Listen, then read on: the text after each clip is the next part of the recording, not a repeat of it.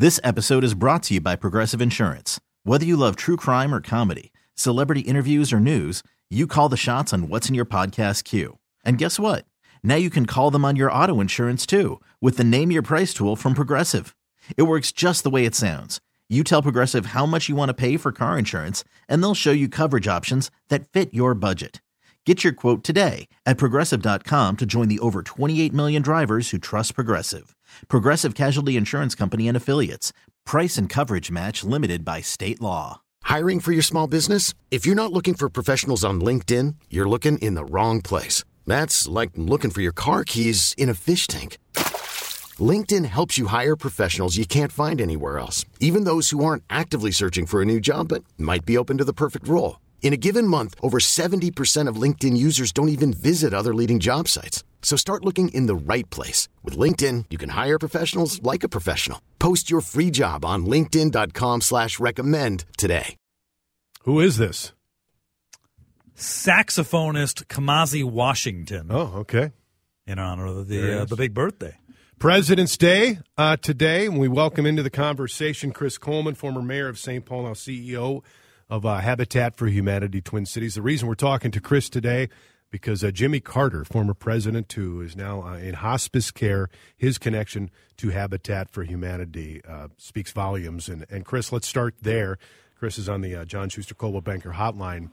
Tell me about the impact that Jimmy Carter has had on this organization and how the spotlight uh, uh, on the organization has been lifted or has, has been shining on this organization because of his connection to it. Well, it's it's uh, first of all, good afternoon, and uh, our thoughts and prayers go out to the Carter family. The uh, he, you know, just such an amazing human being. Uh, what he dedicated his life to is is stunning. But one of those causes was Habitat for Humanity, and I, I spend about half of my time debunking the myth that Jimmy Carter started Habitat for Humanity. uh, he did not, but he was he was absolutely our best volunteer and uh, number one supporter. And he and Rosalynn uh, have since 1984 held a build somewhere in the world where they bring hundreds and hundreds of people together for a week of work building hundreds of houses. I mean, they've they've had such an amazing impact, not just here in the United States, but across the globe through their work with Habitat for Humanity. And that, that public service uh, that is reflected in, in the Carter's work, how is that, uh, the impact of that? Do you see it, Chris, with uh, local people here in Minnesota who volunteer? Absolutely. It, you know, I think the humility with which he served um, this organization and the the people around the world uh, was really kind of stunning and, and such an incredible role model. You know, you I, I would say to folks, look at if Jimmy Carter can be out hammering nails at 90 years old, uh, so can you. And uh, they would say, yeah, that would that would inspire us. But you know, he he could have gone off. He could have made lots of money being a board member of this large corporation or that large corporation. But instead, he chose to give back, and and whether it was working on a house with Habitat or teaching Sunday school, um, or going across the globe to fight for democracy, uh, uh, just an amazing, amazing servant leader. When we think about uh, Jimmy Carter, the president, what I think uh, the thought that comes to mind is peacemaker about uh, his foreign policy and what he was able to do to uh, bridge the gap between uh, you know nations that have were pitted against each other. So peacemaker comes to mind. When you think about his political legacy, specifically as president, what stands out to you? Well, I go back to the to the uh, inscription on the wall of the Carter Center, a quote from Walter Mondale saying, "They told the truth, they obeyed the law, and they kept the peace." And that's what he did as president.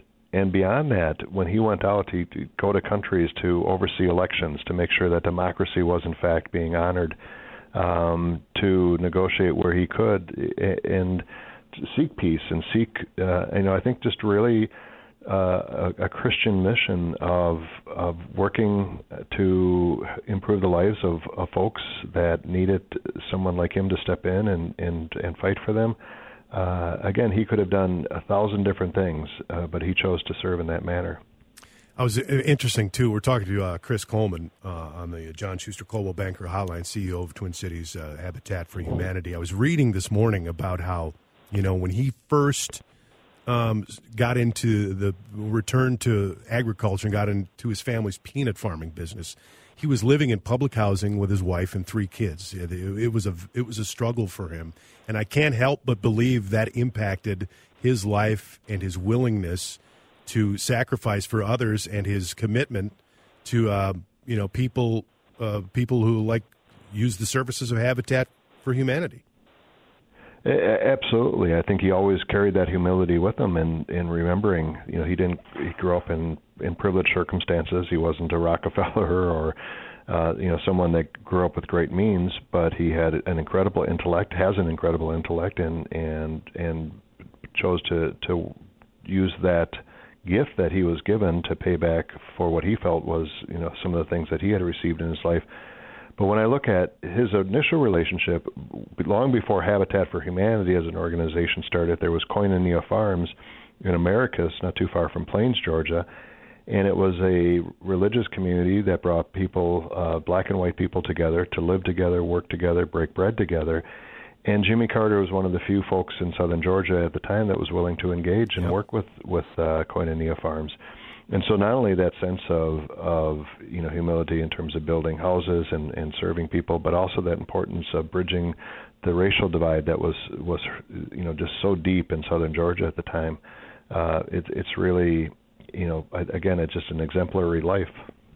And yet to think, you know, serving as governor of Georgia and coming up uh, through Georgia politics in a time when it was such a divisive time in that part of the country, too. Yeah, I mean, that absolutely is is one of the bright spots of Jimmy Carter's legacy. Chris, when we look back at uh, Jimmy Carter's presidency, um, do you think uh, history uh, has been kind to that presidency? Has been, has softened a little bit as to as to what was accomplished, even though it was just you know four years? Yeah, I think I think he's one of those presidents that the the uh, the more perspective that you have on what he was able to accomplish, what he uh, what he was facing, the challenges in the country at the time. Uh, you know he was he was criticized for using uh, you know what was referred to as the malaise speech. Um and yet he was he was simply trying to articulate that that the mood and the spirit of the country in a post Watergate era post Vietnam era was was really challenging and facing you know soaring gas prices and and the challenges of the financial crisis in cities across the United States including New York. You know all of these things that that he was dealing with, um, you know, were were really big issues, and yet he still led with integrity. He didn't, as as the saying says, you know, he kept the peace. He told the truth. He obeyed the law, and at that point in time, those were three really important things for the United States of America. Focusing on Habitat for Humanity, Chris, give us an update as to your organization, how things are going, and and the need for volunteers uh, right now, and, and, your continuing efforts here in, in the Twin Cities. Well, we always always need volunteers. That's the backbone of our model, and so whether you're working through a church group or uh, your business or whatever, we we love to have people come out. So they just go to uh, tchabitat.org and and hop online and sign up to, to volunteer. We've got a big push between now and the end of the fiscal year at the end of June to to close out on a lot of houses. We're we're expanding our mission, trying to serve as many families as we can, and really focusing on the racial inequality in housing in the Twin Cities. That has been uh, of our new strategic plan. I think the center focus. Uh, because they're just there, there's such a divide in in so many aspects of our community, but I believe it begins with a lack of opportunity for housing, particularly for African American households, and and so we're working on on closing that gap uh, and creating more equitable Twin Cities. And for people who may just you know be familiar with Habitat for Humanity and think, okay, they build houses. Specifically, tell us how that process works and and and, and how and how how you develop that in the Twin Cities and who gets gets the help from the houses that you build. Right. Well, in addition to debunking the myth that Jimmy Carter started Habitat, yeah. um, I, I also have to, you know, explain to people we don't give houses away our families pay a mortgage. Uh, we make sure that the mortgage is tied to no th- no more than 30% of their household income. So they come into our into Twin Cities Habitat. They begin a process that leads ultimately to home ownership. Uh, we work with families to develop financial acumen um, if they need uh, you know assistance in repairing credit, uh, getting prepared to be a successful homeowner. It doesn't do any good for us to get someone into a home if they're going to lose that home three or four years down the road and lose the equity that they've built up. So our goal is to really set families up for long-term success. uh, working with our volunteers, working with our, our, our incredibly supportive community across the Twin Cities. We we are very blessed to have this generous, generous community that supports our work and uh, really understands our mission. And so, always, uh, always wanting to bring new new folks out that haven't hammered uh, with us, and no matter what your skill sets are, we have a job for you. Uh, you may think that you don't know how to use a, a, a Sawzall, but by the end of the day, we can get you we can get you pretty proficient on on tools like that. And even right through the winter. So, I mean, we got snow falling obviously this week, but uh, your work continues right on through the winter months, correct? our winter warriors are are uh, incredible. They're they're out there. Uh, hopefully, they're working in homes that we closed up in the fall, so they get a little heat, anyways. um, but uh, yeah, we we have work that goes on all year round, and and uh, it's really important as we go into the uh, the end of winter and into the early spring months that we finish off the houses and we can get them into the hands of our families by the beginning of the summer. And with the snow falling uh, coming this week, a significant snowfall, I'm asking our listeners if they had any opportunity uh, price not an option. They could get on a plane today. Where would you go? What's the answer for Chris Coleman? I, I think I'd go up to Lutsen and get some good skiing. Oh, come Uh, on, come on, be a Minnesota. No, are you kidding? come on, you you have you have uh, a foot and a half of powder coming. Yeah, I suppose. you should be on the slope somewhere. But uh, I, I I just had a, uh, a fascinating trip down to Bonaire, which is uh, off the coast of Venezuela, Oh. and uh, did some did some scuba diving and some windsurfing. Um, so so now I'm more in the snow mode than the uh, than the than the sand mode. Very cool. Sounds very cool. Well, Chris, thank you so much for the time. Thanks for uh, reflecting uh, on Jimmy Carter and what he means to your organization, uh, and appreciate it so much. Stay warm this week. Well, yeah, thank you. You too. All right, there goes Chris Coleman, former uh, mayor of St. Paul, now uh, president and CEO of the Twin Cities Habitat for Humanity. 1245 on News Talk 830 WCCO. This episode is brought to you by Progressive Insurance. Whether you love true crime or comedy, celebrity interviews or news, you call the shots on what's in your podcast queue. And guess what? Now you can call them on your auto insurance too with the Name Your Price tool from Progressive. It works just the way it sounds. You tell Progressive how much you want to pay for car insurance, and they'll show you coverage options that fit your budget. Get your quote today at progressive.com to join the over 28 million drivers who trust Progressive. Progressive Casualty Insurance Company and Affiliates. Price and coverage match limited by state law.